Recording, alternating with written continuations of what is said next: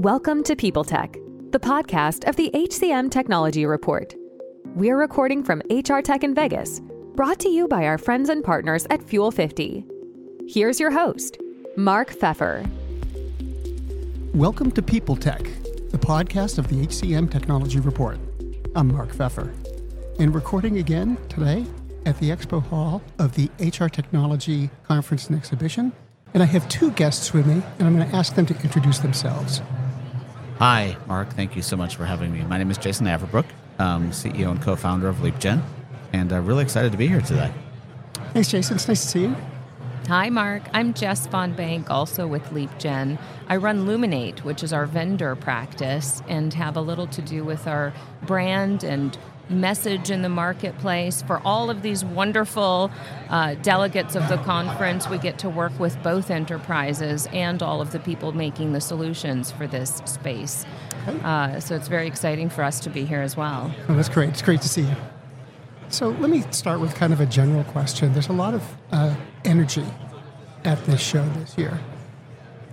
Is that reflective of something beyond the fact we're not in our house because of COVID? I mean, is there are there things going on in the industry that you think have got the industry excited? Yeah, let me go ahead and get started, and then I'm sure Jess will have something to weigh in. I mean, I, if you look at what the world has been through in the last three years, and and when I say that, the first thing people always jump to is been is COVID, and that's not what I'm talking about. It's one of the things I'm talking about, but it's not all I'm talking about. We've gone through massive shifts around trust in who we trust, what we trust, how we trust. Do we trust government? Do we trust HR departments? Do we trust the companies we work for? We've gone through massive shifts when it comes to how people work. COVID was an accelerant to that, but massive shifts into is there hybrid work? You know, do people go to an office? We've gone through massive shifts in humanity, in trying to be more empathetic to workers and being demanded, to be honest with you, mm-hmm. to be more empathetic to workers we've lost a tremendous amount of workers from the workforce for lots of different reasons. So when you, I mean, I could do that all day, Mark. I could go. To, I could go down the list. I could keep telling you about the changes over the last three years. But if you take just what I said, just stop right there. The energy and the excitement should be here because basically our industry has been flipped on its head. Mm-hmm. Anything that we did before 2020, we shouldn't be doing anymore, with the exception of the basics of getting people paid. We have to think differently about how do we personalize. We have to think differently about how do we scale empathy. We have to think differently about how do we automate and digitize. And to me, that's why the excitement's here. Like, there's a component of it which is like, wow, there's actually skin instead of just a screen to show a Zoom face. But the bigger excitement is we're in the midst of the biggest work transformation in the history of the world. And who wouldn't be excited to be in that industry? Mm, true. Jess, did you have thoughts? And you know, some of those macro issues Jason is talking about, uh, really the entire fabric of the employment relationship has changed. And there are a number of reasons for that. There are a number of shifts that have occurred, but the most important shift that has occurred is the power shift. Mm-hmm. Employee power has shifted. So I think humanity and human psyche hasn't hyper evolved you know all that much over the last few years. H- human beings at our core don't change quite that fast. A lot of things around us changed quite fast. And then the power shifted. So we're in a position to make decisions that we weren't in a position to make before. We're in a position to work on our own terms which is an entirely new concept in the history of work. Employees calling the shots on their own behalf. That's why this is such a massive opportunity to democratize the experience of work, to democratize opportunity. That's why DEI can finally make progress because the power has shifted and people are able to work on their own terms and in their own best interests. What an opportunity for people to live better lives. And employers who figure out how to deliver on that can make hey, yeah, this is not a loss for employers because the power has shifted. They need to figure out how to win the game differently. But there's always this conversation about you know, the, the power center has shifted in the labor force.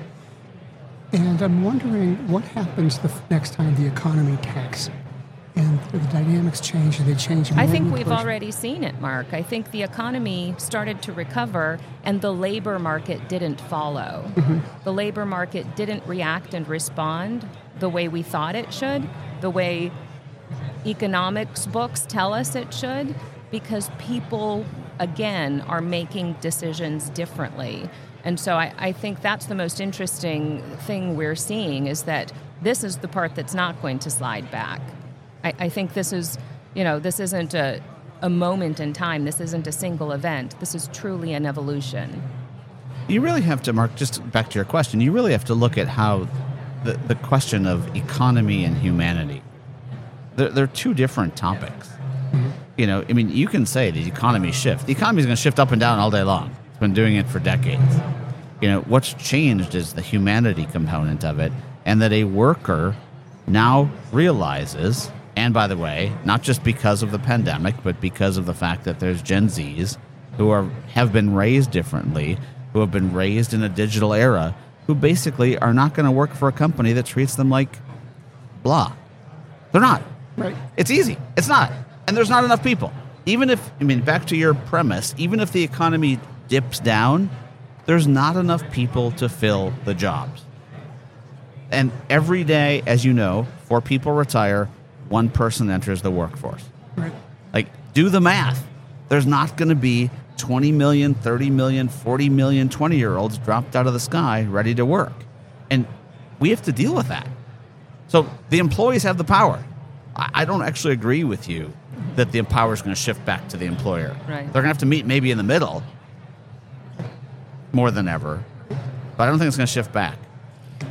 I don't think it should. I think if we let it as an HR industry, it, we're dooming ourselves.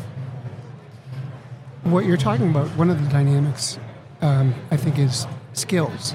You know, there's been a large discussion about skills that's developed over the last couple of years. And it seems to have really worked its way into a lot of companies. And companies are taking it seriously. Can you talk about that a little bit? What do you think is driving it, and where do you think it's going? Well, before we talk about skills, Jason talked about the, the labor shortage a little bit.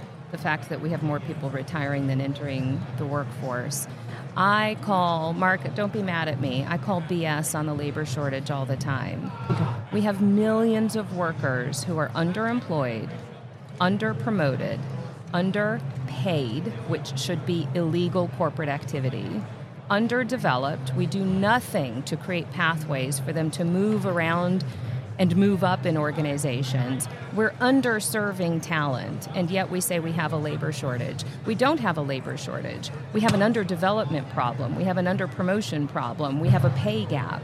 So, those are the things to fix. And that also requires, by the way, deconstructing jobs and reconstructing people based on a new foundation, which is skills. And I'd love Jason to build on that. That's truly, I mean, skills is part of this this future evolution of talent that we're seeing. It's a really, really important common denominator that employers are going to mm-hmm. have to get used to leveraging.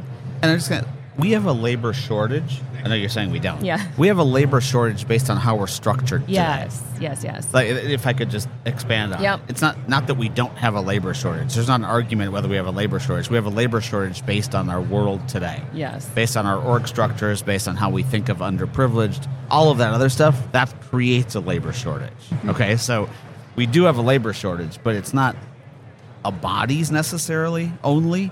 It's based on how we structure our organizations today. And that basically, I don't let people work three companies at the same time. Um, why? Because that's an old model of work that we haven't shifted to. So when we start thinking about skills, and you know, you said there's been a lot of talk about skills for the last three years. There's been a lot of talk about skills for the last thirty years. I, I mean, I, I don't. When you say three years, get it. You know, skills has just become the latest thing that you know helps software vendors sell product. As far as I'm concerned, you know, as a dinosaur, me, like I have the same skills data in the PeopleSoft talent profile that I developed in 1997. All we're doing now is we've got some AI technology to make it a little bit smarter. But what's changed is how organizations are using skills data. What's changed is the promise that we're trying to match people to roles. And what's happened is skills has gone from just what do you know to truly who you are. It's a really big difference. Because the way I've tracked skills for decades is what I know. And for the most part, that's self stated. You know, hey, I know Java. Hey, guess what? I know so and so. Hey, guess what? I went to University of North Carolina. Is that a skill? Maybe, maybe not. Hey, guess what? I do volunteer work. Is that a skill? Maybe, maybe not. One of the things I'm going to be talking about, Mark, in my keynote tomorrow is the shift from skills to rarities. And really looking at the rarities of people and saying that it's not just about a skill. Because right now there isn't a common skills definition. And all of the world said, hey, we need a skills taxonomy. Cool. But a skills taxonomy only captures what people are stating about themselves or could be proven via some sort of an assessment. But there's a lot more about you, Mark, than what a skill is that makes you a huge asset to an organization. And until people start thinking about the rarities that make up a person, besides just the stated skills, it, we're going to miss the mark in putting the right person in the right role. The other reason that's really, really important, Mark, is if we rely on employment history, acquired, validated, self stated skills, we're never going to get diversity recruitment right. We're never going to overcome some of the barriers of entry that exist that have been in place for a long, long, long, long time. So, if you say you're doing diversity recruitment, you have to come up with different ways to invite people into the workforce who hadn't existed. How are you going to get women in tech? you can't rely on employment history because guess what? You haven't been hiring women in tech. So, and that's so, another rarity. It's yes. another example of a rarity. Yeah. Yeah. So you have to overcome, you have to think about acquired and desired skills. You have to think about skills in a different way. And that will, by the way, support diversity recruitment, it will support mobility and development efforts. Uh, so it's a really important foundation to understand. Are companies capable of doing that today? They're not doing it today. Are they capable? Of course. It's it's a different it's a fundamental shift in the way they've constructed their talent strategies. And one of the things that we talk about a lot at LeapGen is rethinking talent altogether. You can't support holistic employee journeys in a heavily siloed talent function you have to pull the skills thread all the way through from the moment you start attracting a human being to your organization and understanding what makes them up. What are they interested in? What do they have? What do they want? You start learning a lot about a person, including skills and capabilities. You have to have a way to pull that thread all the way through their employee life cycle and your organizational needs so that you can keep matching and mapping and, and having that conversation. We don't do that today. We can't do that today because we're too heavily siloed in the function itself and in our systems and infrastructure that support talent. COEs are the poison. COEs, centers of excellence, are the poison of being able to do holistic talent management. Why? Just what Jess said. Okay. I have recruiters storing data on, rec- on the recruiting process. I have people storing data about internal movement. I've got people storing data on learning and development. I've got people storing data on diversity and inclusion. I've got people storing data on career plans. But it's all different. It's all scattered, and it's not just data, it's the experience for the employee. I'm one person. I want to understand how one organization is going to care for me, love me, empathize with me, et cetera, et cetera. If each COE owns a portion of that and has zero handoff, zero handoff of not just data, but journey, of feeling, of understanding how I inspire my existing workforce, I, I don't have a chance. All I mean, all the technology in this place, Mark, all the technology, and you could take, you could do, you could say, hey, guess what? I'm going to push superpower button and make every piece of technology in this place five times more powerful It would have zero impact. Until we fix the organizational structure of how HR thinks about talent, none of this technology will truly realize the potential that it has. So that's a big task, changing the HR's traditional structure. How do you get that done? You get it done by helping people realize that they can't achieve what they're trying to achieve. And unfortunately, the only thing that happens today, or one of the things that happens today, is people say, oh, guess what? We need a new tech. So we've got an old tech, we're going to buy a new tech, and all of a sudden they get the same result. Oh, we have a new tech, we're going to get the same result. So it's big. But I mean, once again, one of the things we talk about if work has changed, if workers have changed, if business has changed, what does HR do? Stay the same? That's And- the definition of insanity. So, like, yeah, we have to do something big. Like, and once again, if you're scared of it, do something else. And Mark, I'd like to say it's not an HR task; it's business strategy. I, I- like I don't know how the how the how a business will operate in ten years if they don't start making some of these moves now. And so that's the first thing to realize, and it's probably an HR self realization that this isn't my work alone.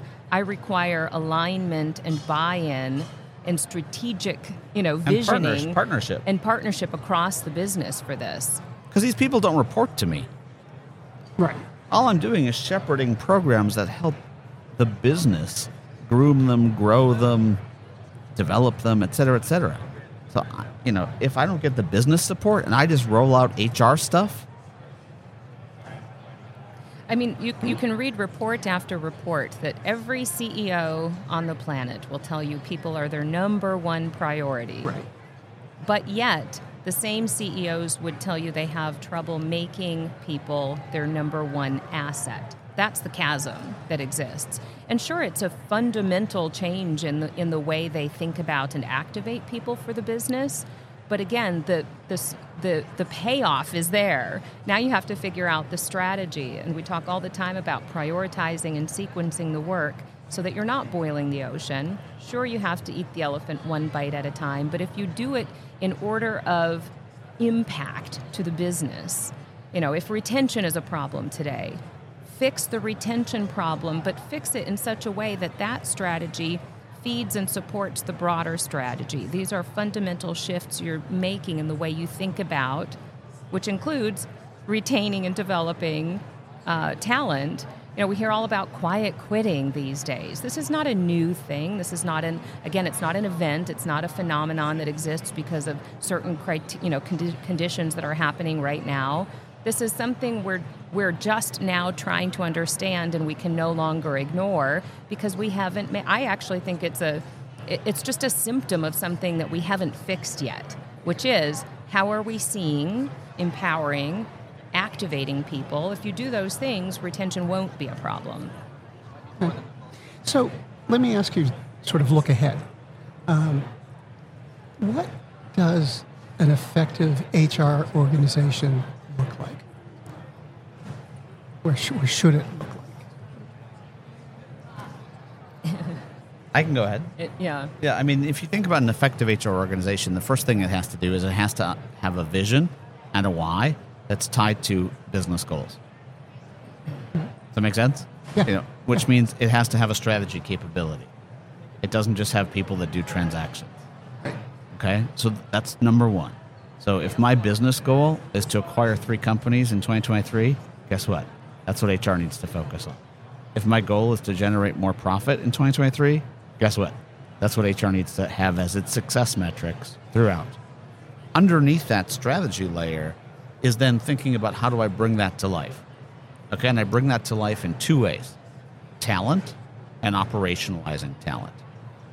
Okay, so I need someone who leads talent, not 18 people that lead talent, someone that leads talent, and someone that needs how to operationalize that talent, answer their questions, show sympathy, have technology that supports them, et cetera, et cetera.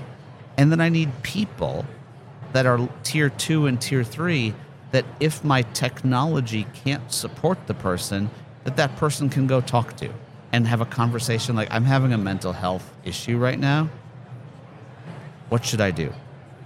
Because guess what? Humans are humans outside of work, they're humans inside of work. and humans demand more empathy than ever before. So we talk, Mark, all the time about hands, heads, and hearts. What are machines good at? They're good at hands work. What are people good at? They're good at hearts work. So the future HR organization has to understand that, and HR has to get out of the hands work. Has to. They have to be digital, not do digital projects.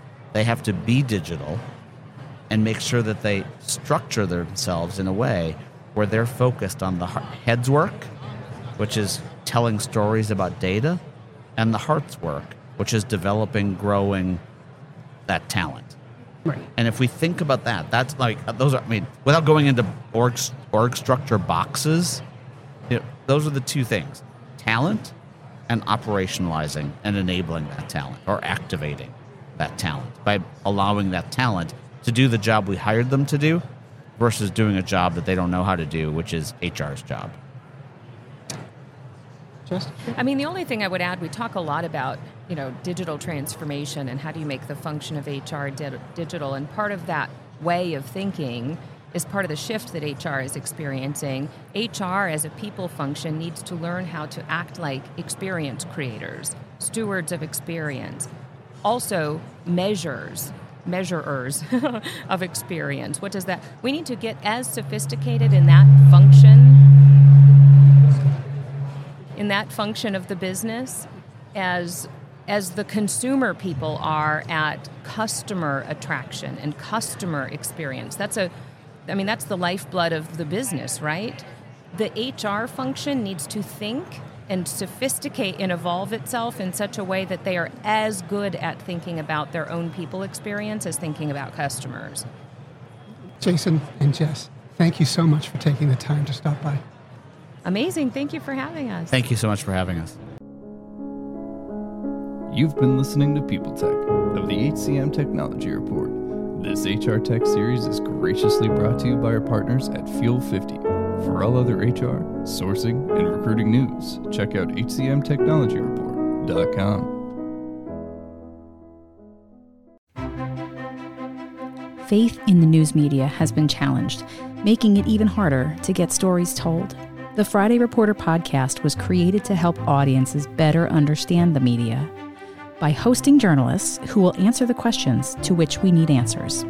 Join me every Friday to hear more.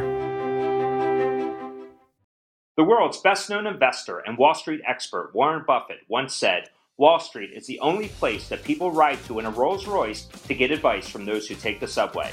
Mr. Buffett's quote is remarkably accurate, but how many people would rather receive advice from him than someone simply guessing? Welcome to Buy, Hold, Sell, your single source for Wall Street knowledge and profitable guidance. Please join me, Todd Schoenberger, and fellow trader Tobin Smith, as well as host Veronica Dudo, for a podcast known to move the needle for investors. Tobin and I are seasoned Wall Street executives with deep investment experience, and we are prepared to share our advice to those who choose to listen. Download Buy, Hold, Sell today on the Evergreen Podcast Network or your favorite podcast channel.